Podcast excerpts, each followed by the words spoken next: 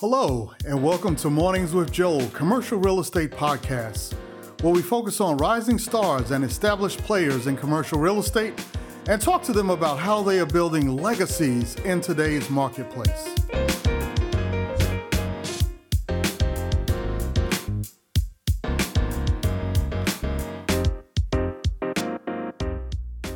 Hello, we'd like to welcome you to the Mornings with Joel CRE podcast. We're very excited today to have a longtime acquaintance of mine, Terrence Murray, who we've known or who I've known for many, many years.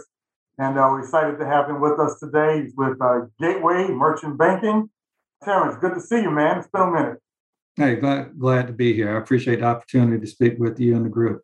Yeah, absolutely, absolutely. We were just joking off camera that uh, last time I saw you, you didn't have a, a, beard and certainly wasn't gray. So I guess we're all getting older these days, huh?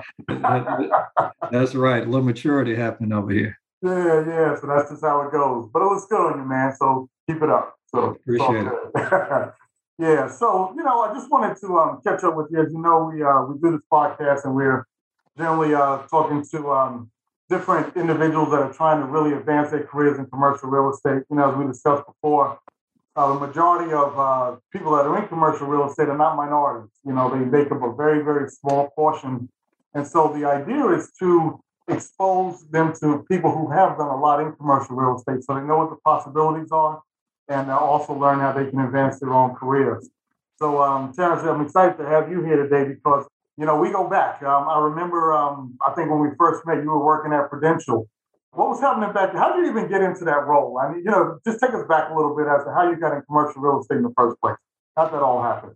Sure, sure thing. So I'll, I'll, I'll take you back and I'll take you through the steps for for people on the phone who who are meeting me for the first time, this isn't going to be a, a promotional. It, it will be just a couple of breadcrumbs, and uh, I, am much more interactive than uh, wanting to give a, a long soliloquy about my background. But to to help us put the conversation in perspective and how I got interested in real estate, for me, it started at a very young age. I, I knew way back in, in elementary school, actually, that I wanted to uh, have a career in real estate.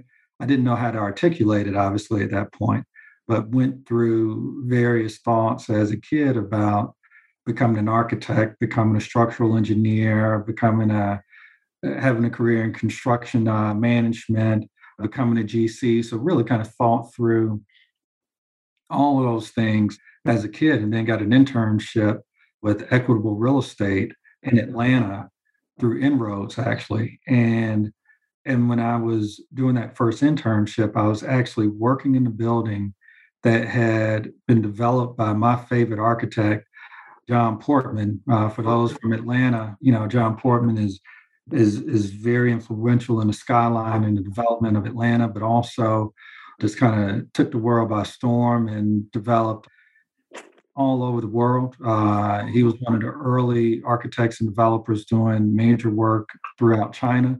And for anybody who's ever been at a Hyatt hotel or and wondered why the elevators were in the middle and you have this big open atrium, that's all John Portman. And so I was lucky enough to have my first internship working at a building that John Portman had owned and designed. And the building had been foreclosed on by, uh, by Equitable Real Estate. And as I'm there working at Equitable, this is when I first start understanding the design is one thing, mm-hmm. but the finance, the finance is really what's driving what's going on in the business. That's when I found out that real estate is a finance business right, and a heavily capital intensive business. And from there, I stopped thinking as much about just the construction side and really started thinking about the financing side. And so from there, I pursued internships looking at mortgage backed securities. I ended up uh, with an internship uh, in New York working for Morgan Stanley. And that was just purely out of a function of I was working for MetLife Real Estate for two summers in Atlanta. And everybody I was on the phone with was in New York all day. And I'm thinking, well, clearly that must be where I'm supposed to be. And so uh, made the move there ended up after undergrad uh, doing three years of real estate investment banking before going to Wharton to get a uh, MBA with a focus on real estate, and then coming back to New York to do real estate investment banking and it, and it's just evolution, right? As as you're learning, you know, I'm I'm understanding, you know, now, hey, the the bankers are hot shots, but it's the clients that are actually the ones that are making all the money, right? We're we're flying commercial, they're flying private. And saying, okay, well, all right, all right. So this yeah. is a, this is another this is another piece of the business to learn. And uh and so I was a general finance person in real estate, you know, doing your typical investment banking role mm-hmm. and decided to to leave that to really start getting some asset level focus. And so spent the next kind of four and a half years at Fannie Mae and their multifamily group, okay. uh, really understanding the capital markets, really understanding how to structure deals, MBS, all of that. And Joe, back to the question you asked me a couple of minutes ago, how did I end up in the role at Prudential? Actually, well, let me ask this: Was that part of Fannie Mae uh, with Tim Bacon at that time, or was that before? Yeah, yeah, yeah, absolutely. So, so, so it's, it's all luck, man. It's all luck. Ken had a had a mentor at at Fannie. His name was Lou Hoyes, and Ken and Lou put their heads together and decided that they needed to bring a different type of talent into Fannie Mae, and they started an MBA an MBA rotational program. And one of the guys that I was at Wharton with uh, had been recruited down there in that first class. And then a guy you may know, Keith Gordon, yeah. So Keith and I, yeah, yeah. So mm-hmm. Keith and I were analysts together okay. in New York, mm-hmm. and so turns out Keith got recruited. So Keith was Keith had finished up his MBA at at Harvard. I finished mine at Wharton. Mm-hmm. Uh, we were both about a year out, and um, Keith got recruited down there. So now, uh, my buddy from Wharton, Herb Canada, Keith, who I had known since we were baby bankers, and mm-hmm. I and myself, and we're down here on this MBA rotational program. Uh, and so that's what I'm saying, right? It's it's luck. It, it's luck and relationships and raising your hand and letting people know that you're open to different experiences.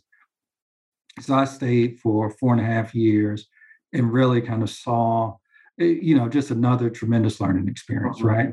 And this was right as we were moving into 2008. Mm-hmm. Inside of Fannie, you could see the, at least I could, could see the writing on the wall as to the type of difficulties that Fannie was going to have because of the way it was being mandated to make loans. And so I saw that and thought to myself, you know what? I still have this idea that I need to get to to the investing side of the business. I still need to be the client. I need to understand how to opportunistically buy and own real estate. And so I found my way over to Prudential Real Estate Investors. And what they needed at the time was someone who had capital markets experience, but also uh, a desire and a focus to be close to the asset. So I had this hybrid role of I came in with the mandate to help really kind of put some structure around our financing capabilities in the US and to do uh, kind of opportunistic investments and portfolios in niche asset classes. Well, I joined Prudential, believe it or not, April Fool's Day of 2008. April 1st was was first day over there.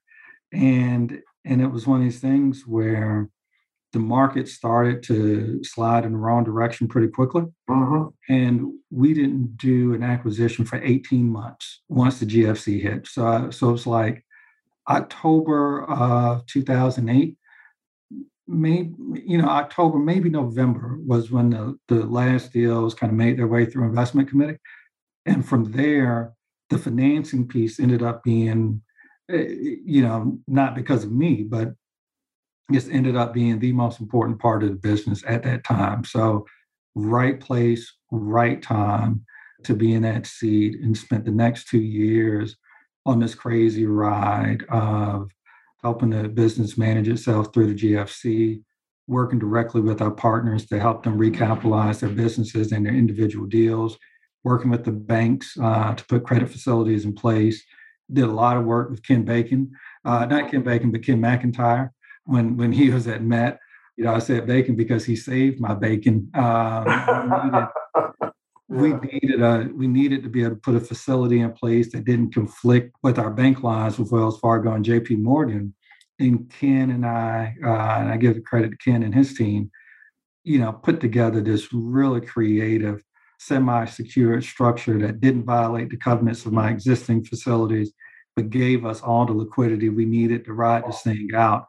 You know, and I'd known Ken for years. He's a FAMU alum. I'm a FAMU alum. Mm-hmm. So it was great to work with him in that capacity and just really see kind of the mental firepower put to bear at the worst time in the market to come up with what was really the most creative uh, structure we had in place. Um, so, you know, so one question real quick, just sure. before you go on for our audience. What's GFC? Just to define. Oh yeah, yeah. So, so the so the Great Financial Crisis. So, okay. so for those of you whose careers in real estate started post kind of 2012, call it 2003 to 2007 was a time in real estate where people were almost making money with their eyes closed and their hands tied behind their back. It was just seemingly that easy to make money in real estate because there was there was just the explosion of uh, structured finance in the industry.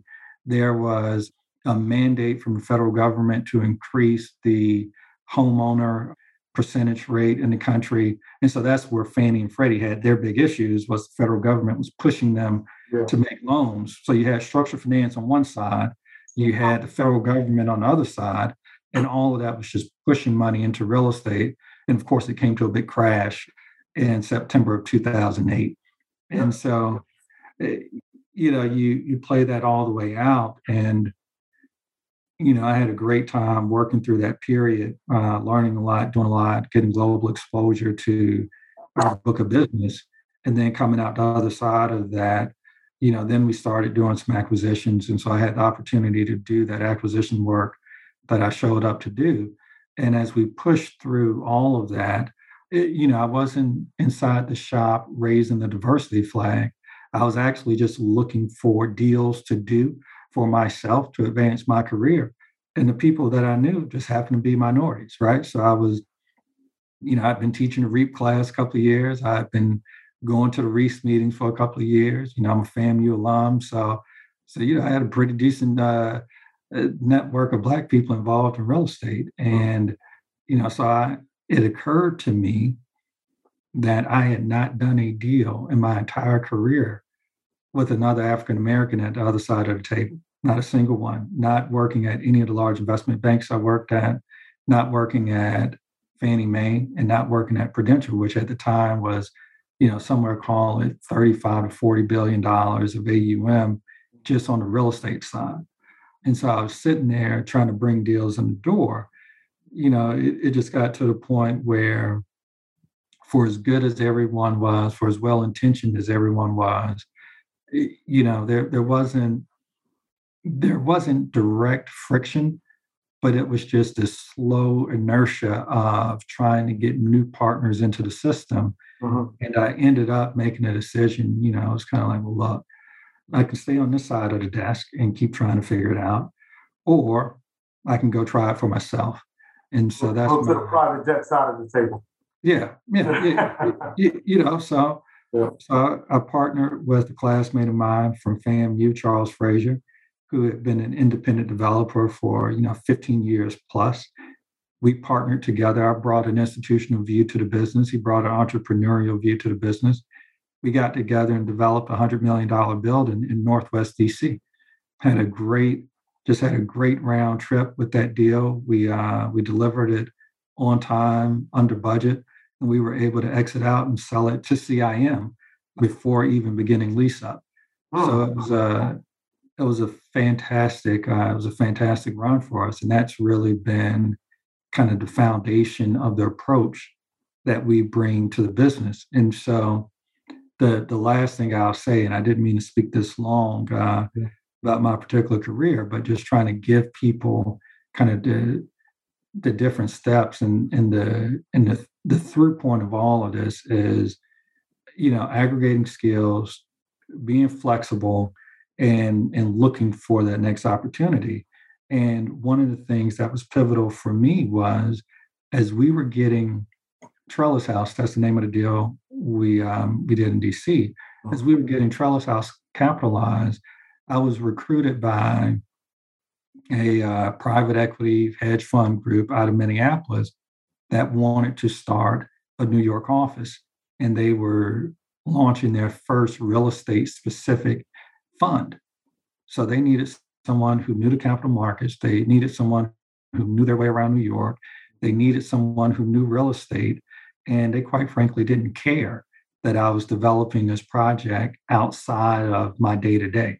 And so, you know, people use the phrase of having your cake and eating it too. I mean, this was better than having my cake and eating it too. I was able to be part of opening the New York office, part of launching this uh, this fund, and I was really the face of that business to the New York capital markets for the first uh, couple of years of being there. And so that gave me this private equity insight into how do you grow a business, how do you buy businesses, how do you invest in businesses. And I ended up not only doing real estate, but I did oil and gas, I did shipping, I did especially finance. I worked on deals in Canada, India, Greece, Sweden, Australia. And so that just took my perspective to a completely different level. And and I'll stop talking, but just to tie this all in a bow. So when you wonder why a development shop is named Gateway Merchant Banking, mm-hmm. it's because yes, we are developing multifamily real estate today and we want to be the absolute best developers of multifamily real estate. We focus on every detail of every project we do. And not but, and we see the capital markets influences on the real asset, and we're making sure that we're positioned for making the trade out of the physical asset to the financial asset if that is the most opportunistic move for us down the road. So that's how Gateway Merchant Banking got its name, and that's kind of the what informs how we view the market. Okay, all right. That's uh, quite a quite a story. You've been on quite a ride. Yeah, and uh, you even gave me some pieces I didn't know. So that was good. That was that was really good. I wanted to ask you also. You spent a um a short period of time at the um oh man, it's slipping my mind right now. The um the, the group that, that's doing the technology play up in New York with the young black guy that yeah what's you, you think about Rezi? Yeah, yeah, yeah. How's, how's that? Uh, how did how you know that's that's an interesting spin on you know what real estate is is headed. Uh, what's your thoughts on that as to just becoming a more technical based type industry as opposed to um, you know just more of a traditional way of doing things? Yeah, sure, sure thing. Real estate right for disruption. absolutely. And so for the people on on the phone, Rezi is a group. Another fam, two FAMU alums uh, founded founded the business. One of them had a structured finance uh, background. One of them had a brokerage background, and so they came together to think about what ended what ended up being a business that it, in a in a short in a short way of describing the business is a business that looks at purchasing leases versus purchasing an asset. So they will go to a property owner and if the property owner has 150 units in a building, they will forward purchase the leases of 75 of those 150 units. And then they have algorithms that allow them to more efficiently price the units that they've uh, purchased. And then they lease directly to, to the end user. So for the landlord, it's great because they have a floor on uh, you know 50% of their units. So that that helps them get to their debt service levels, their stabilization levels a lot quicker. But for Rezi standpoint, they have all the benefits of the physical asset without the headaches of ownership. So it's a really interesting model. Yeah, yeah, that's that's interesting. Where do you think the opportunities are in commercial real estate these days from a technical standpoint? You've obviously seen every angle possible of commercial real estate. Where, where do you think the, those opportunities lie right now? You, you know, I think that that the industry, you know, from its from its evolution, has been first focused on location, secondly focused on operations, and I think that the industry is just now a little bit starting to work, wake up to being focused on its tenants. And, and what I mean by that is if you own a, retail business or, or, or retail retail uh, real estate, and, and, let's say it's a restaurant, just to just to pick one, you're really now in the restaurant business. And so people people can think about it from a standpoint of I'm in a real estate business and if you know Chipotle isn't successful, I'll just put Qdoba in. Okay, fine. That that generally works from okay, same traffic count, same visibility, same type of but the next piece of this where where I think the industry is starting to wake up is well, wait a minute.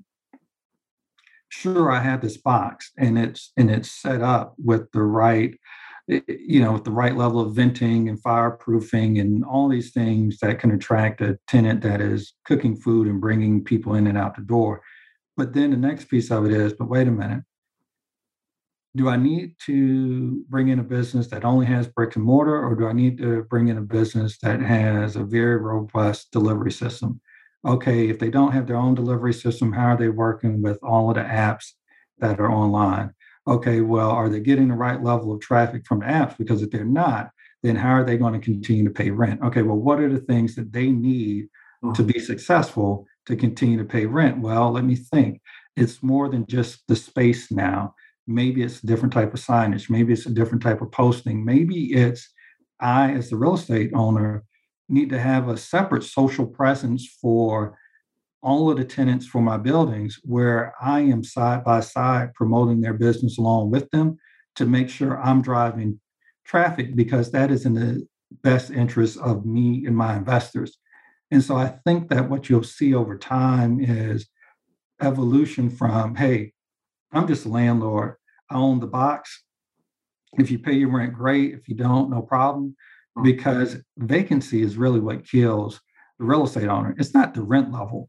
Right. It's the vacancy that kills the that kills the landlord and the TIs, right? I mean, you so so Chipotle moves out and Qdoba moves in, but you know what you do as a landlord is now you have to go in and strip out all of the finishes of Chipotle and replace it with all of the finishes of Qdoba it's not like Qdoba comes in and says, well, this is fine and I'll just use it as close yeah. as those two businesses are, right?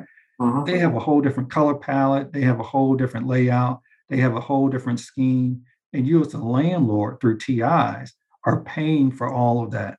So you're that's why I say you're really in the in the restaurant business with your tenant because right. you're taking that bet. And if they blow out in three years, you're not recouping all of those TIs. So I think that you get more focus on data than you've had in the past, more focus on traffic count, and people just have, have a higher attention uh, to that type of detail. Yeah, and TI being tenant improvements uh, for those who, who don't know. Yes. Oh, yeah. So that, that sounds that sounds good. So really, you see the. And by the way, we're going to start opening up the uh, the call for any of you who have questions. Uh, you can put those in the chat box or just raise your virtual hand, and we'll be happy to call on you. So you're saying that you, you see the opportunities uh, more so in landlords becoming more engaged with their tenants to uh, ensure their success if at all possible. Yeah, data driven. Uh, data driven is, is the key. I think so. Right.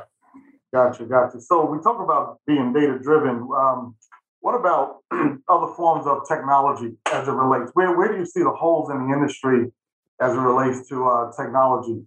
You know, what do developers need? What do landlords need? what do you see? Because you mentioned data. So there has to be some mechanism to to get that data.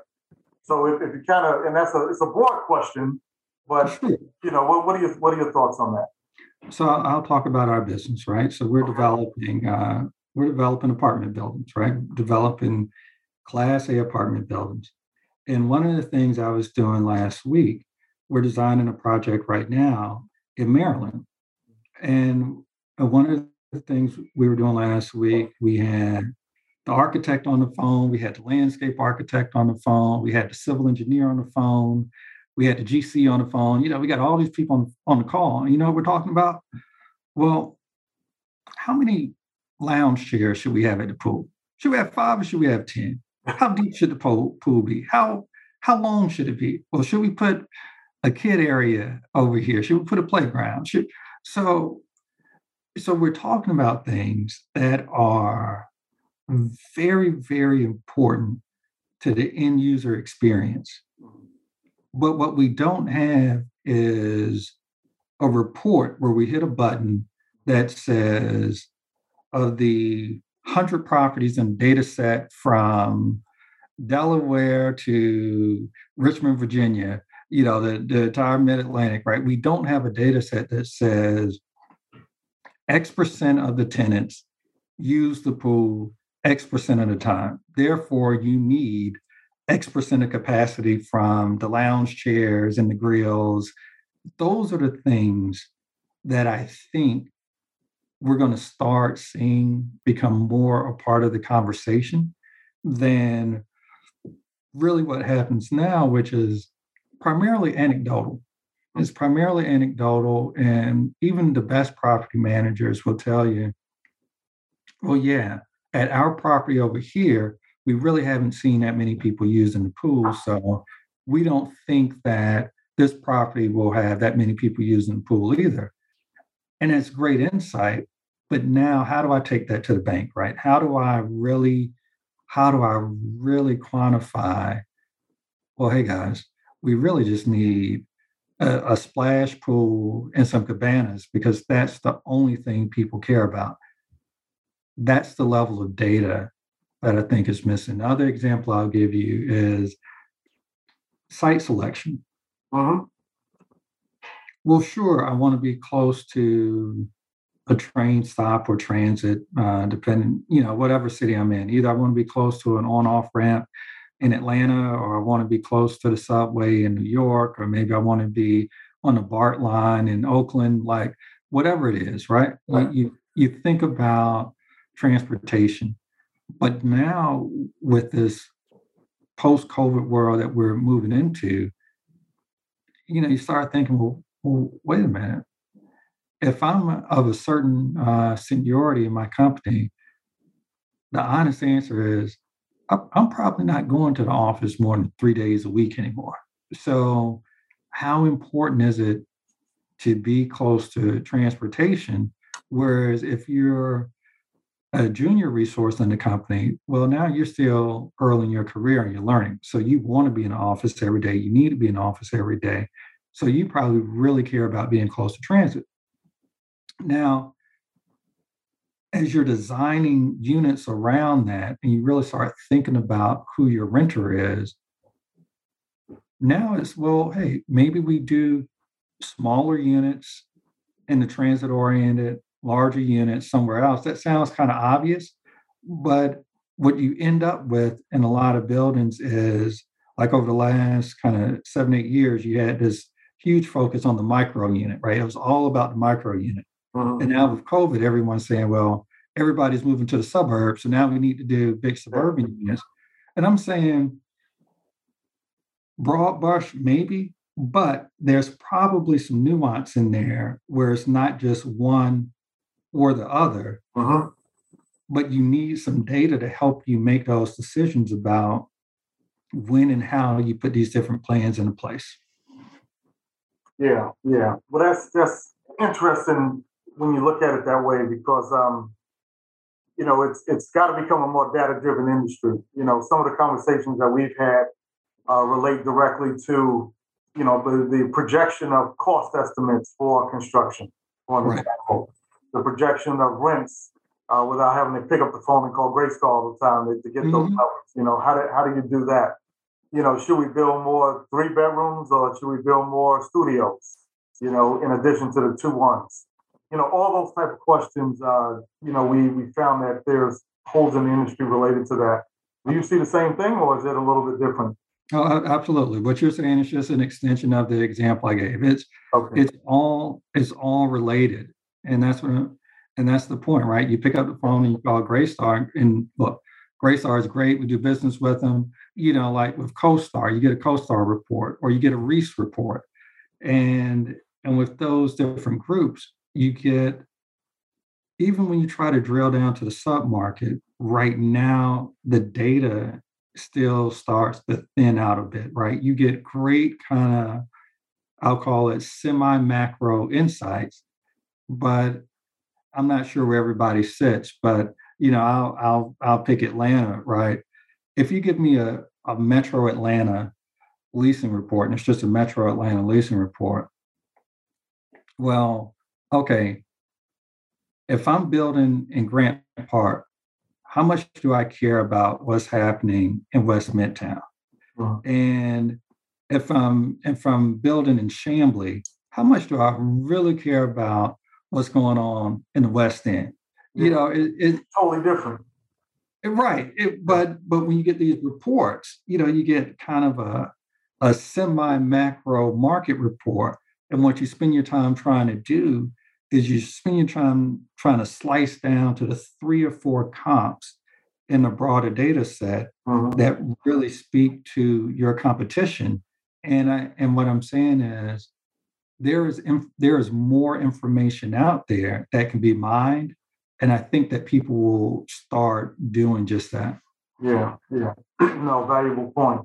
Let me ask one other thing before we uh, start taking a couple of these questions here, because we did say we were going to talk about valuations, and uh, that's been one of your areas of expertise.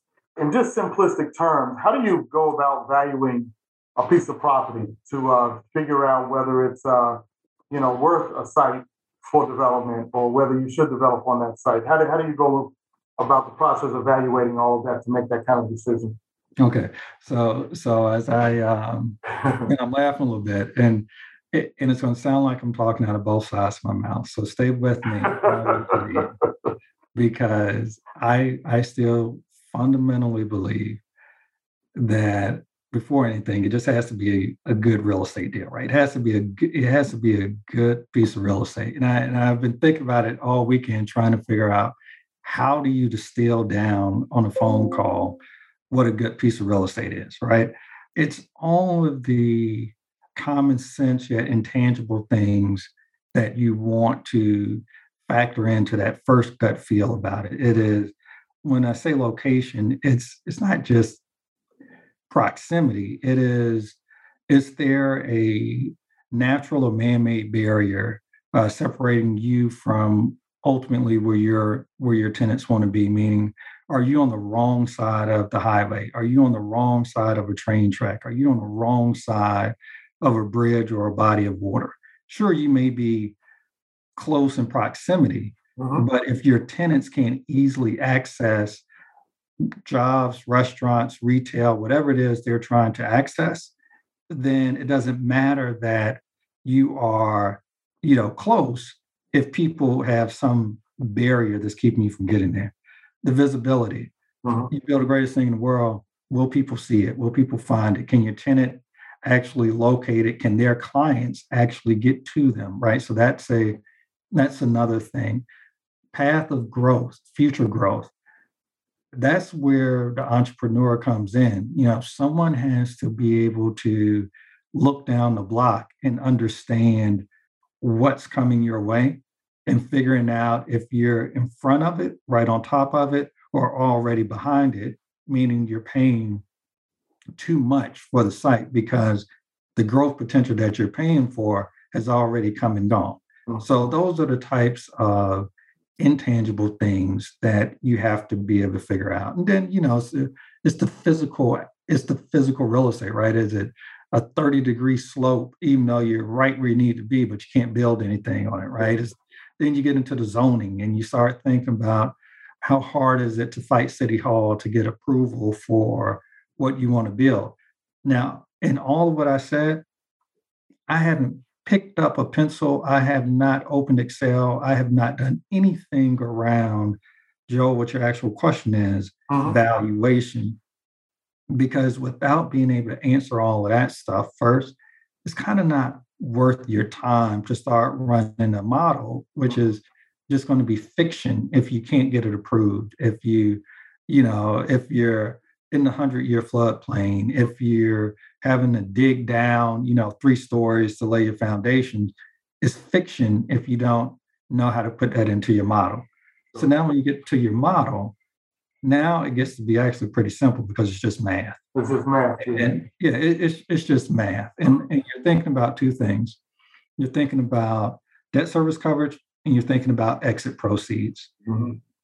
Is what you're underwriting in your base case able to cover your debt service coverage if things don't move as fast or as good as you want them to? Mhm.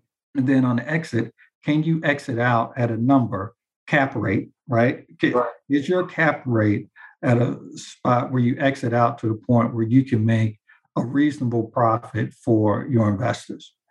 That's that's all it comes down to when you get to the math. Yeah, yeah.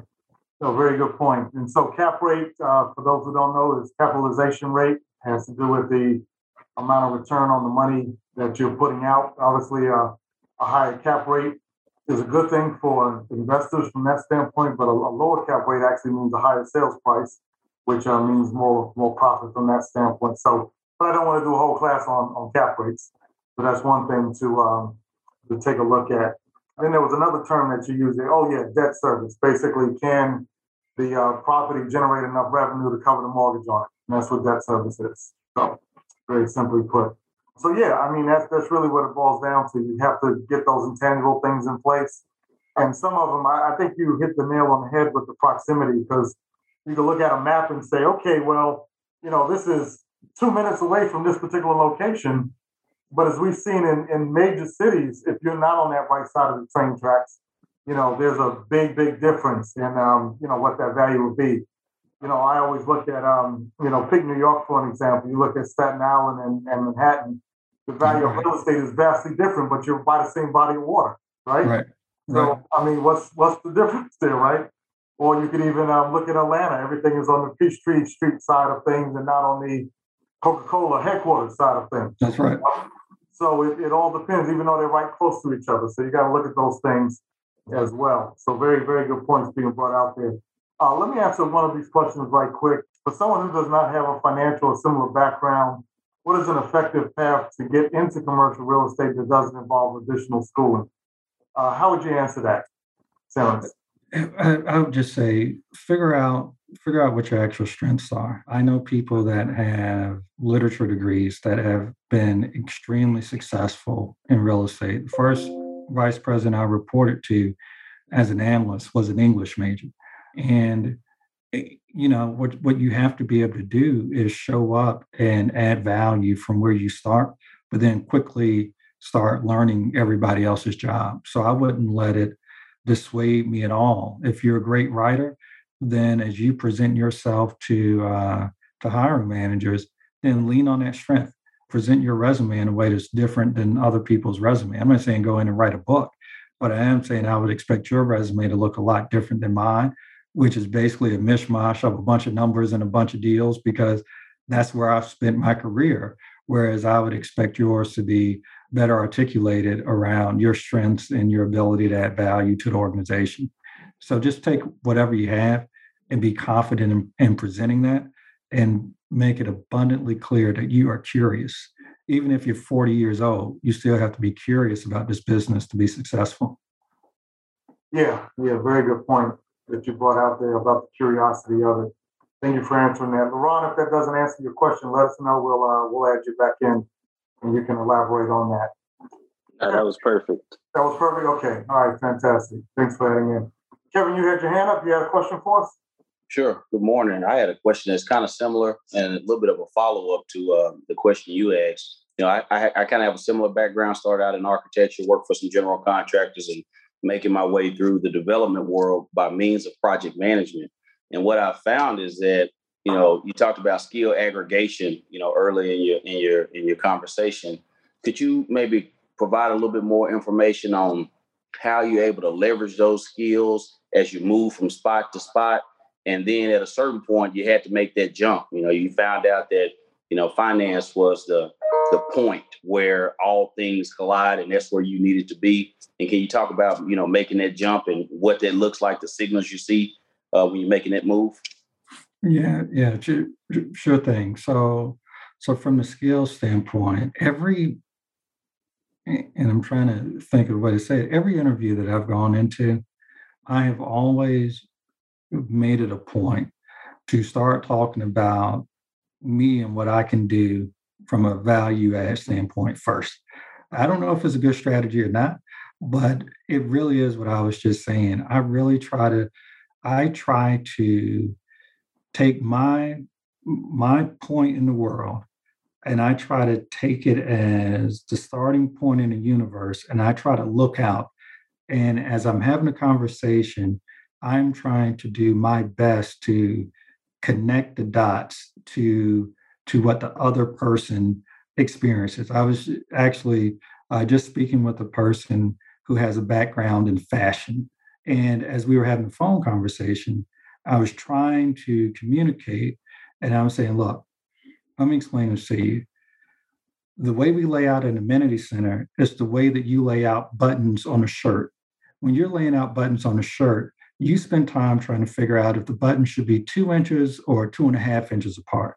For me, that doesn't mean anything, but for you, you know that that slight change in the position completely changes the aesthetic of a sweater.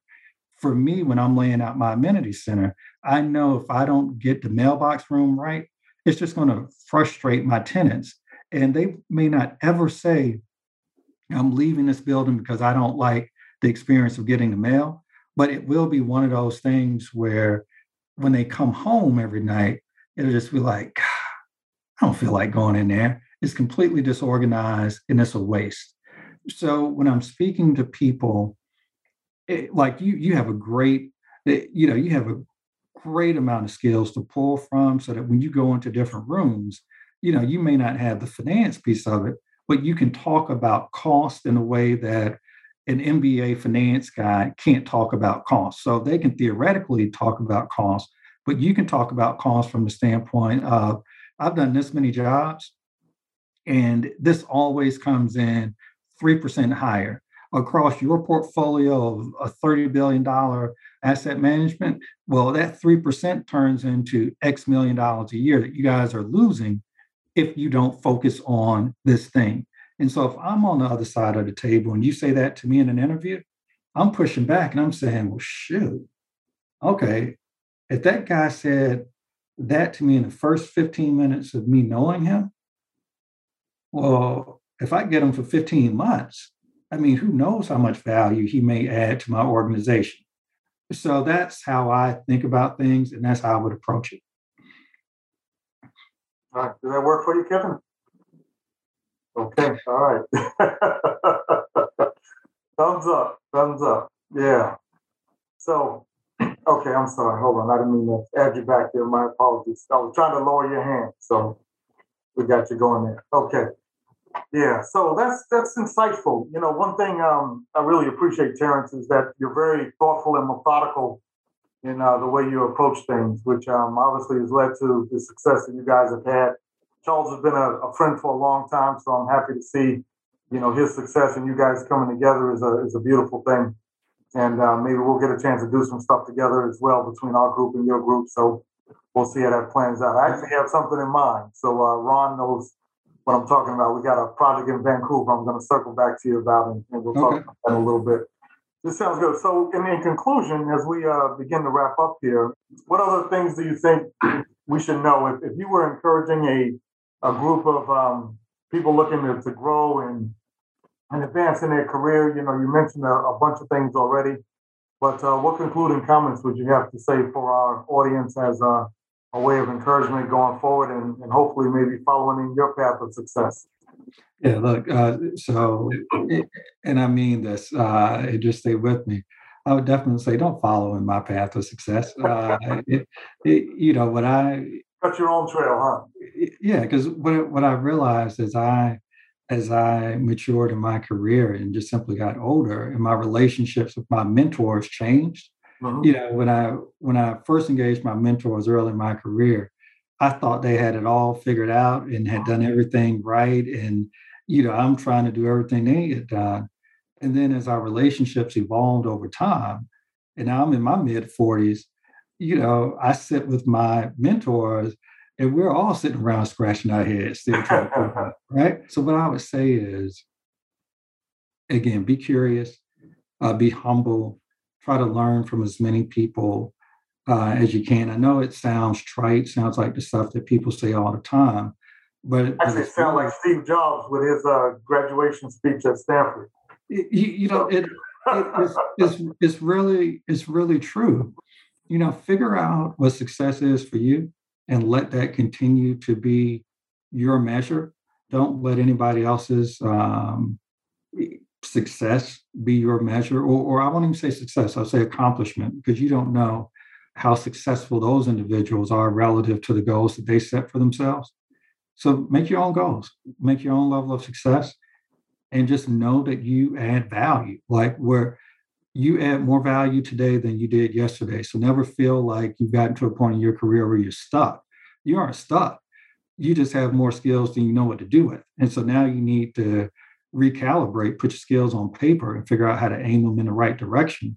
But you always, hopefully, know more today than you did yesterday. So be confident in that.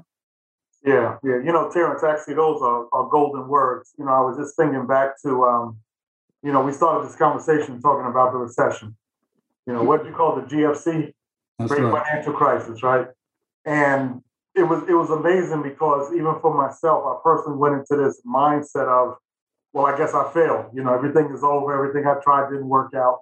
You know, but there was so many things learned from that experience and skill sets and other things that that were developed. And um, once you start putting that together, you realize that you have a lot of talent and ability to go forward and do many more things from that experience. You know, you're a little bit more cautious. You have a little bit more understanding of how what a downside could look like, Right. as opposed to everything just being upside. Like you said before that, it was just everything was upside, right? Real estate always went up. It was always profitable. Everything was always good, but it doesn't always happen that way. And so you take a much more uh, pragmatic approach to things uh, over time. You know, once you get a little bit older, but uh, those are those are golden words. You know, look at your value, put it on table, and um, you know, see how you can use those assets that you do have to create value. You know, I was thinking about uh, the things that LaRon uh, was asking about without additional schooling. You know, there's a lot that you can bring to the table, even from a construction standpoint. You know, that can help a, uh, a developer out and other things like that. So, very, very wise words. You know, so we appreciate that, Terrence. And like you said, your uh, your relationship with your mentors change over time, and I've seen that firsthand as well. Yeah. It, it can certainly happen.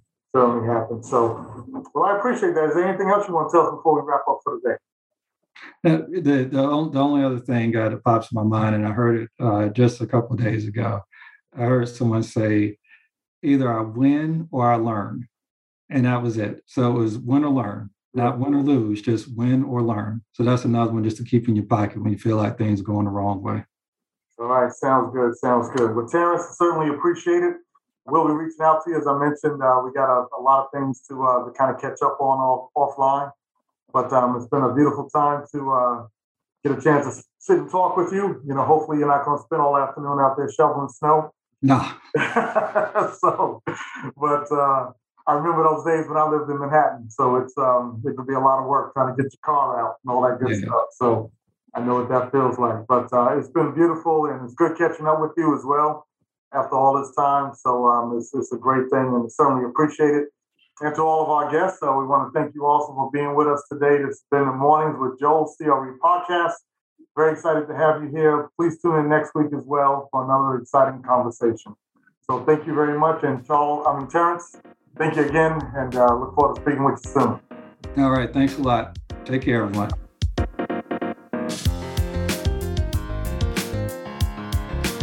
You've been listening to Mornings with Joel, commercial real estate podcast, where we focus on rising stars and established players in commercial real estate and talk to them about how they are building legacies in today's marketplace. Please check back weekly to hear our upcoming guests.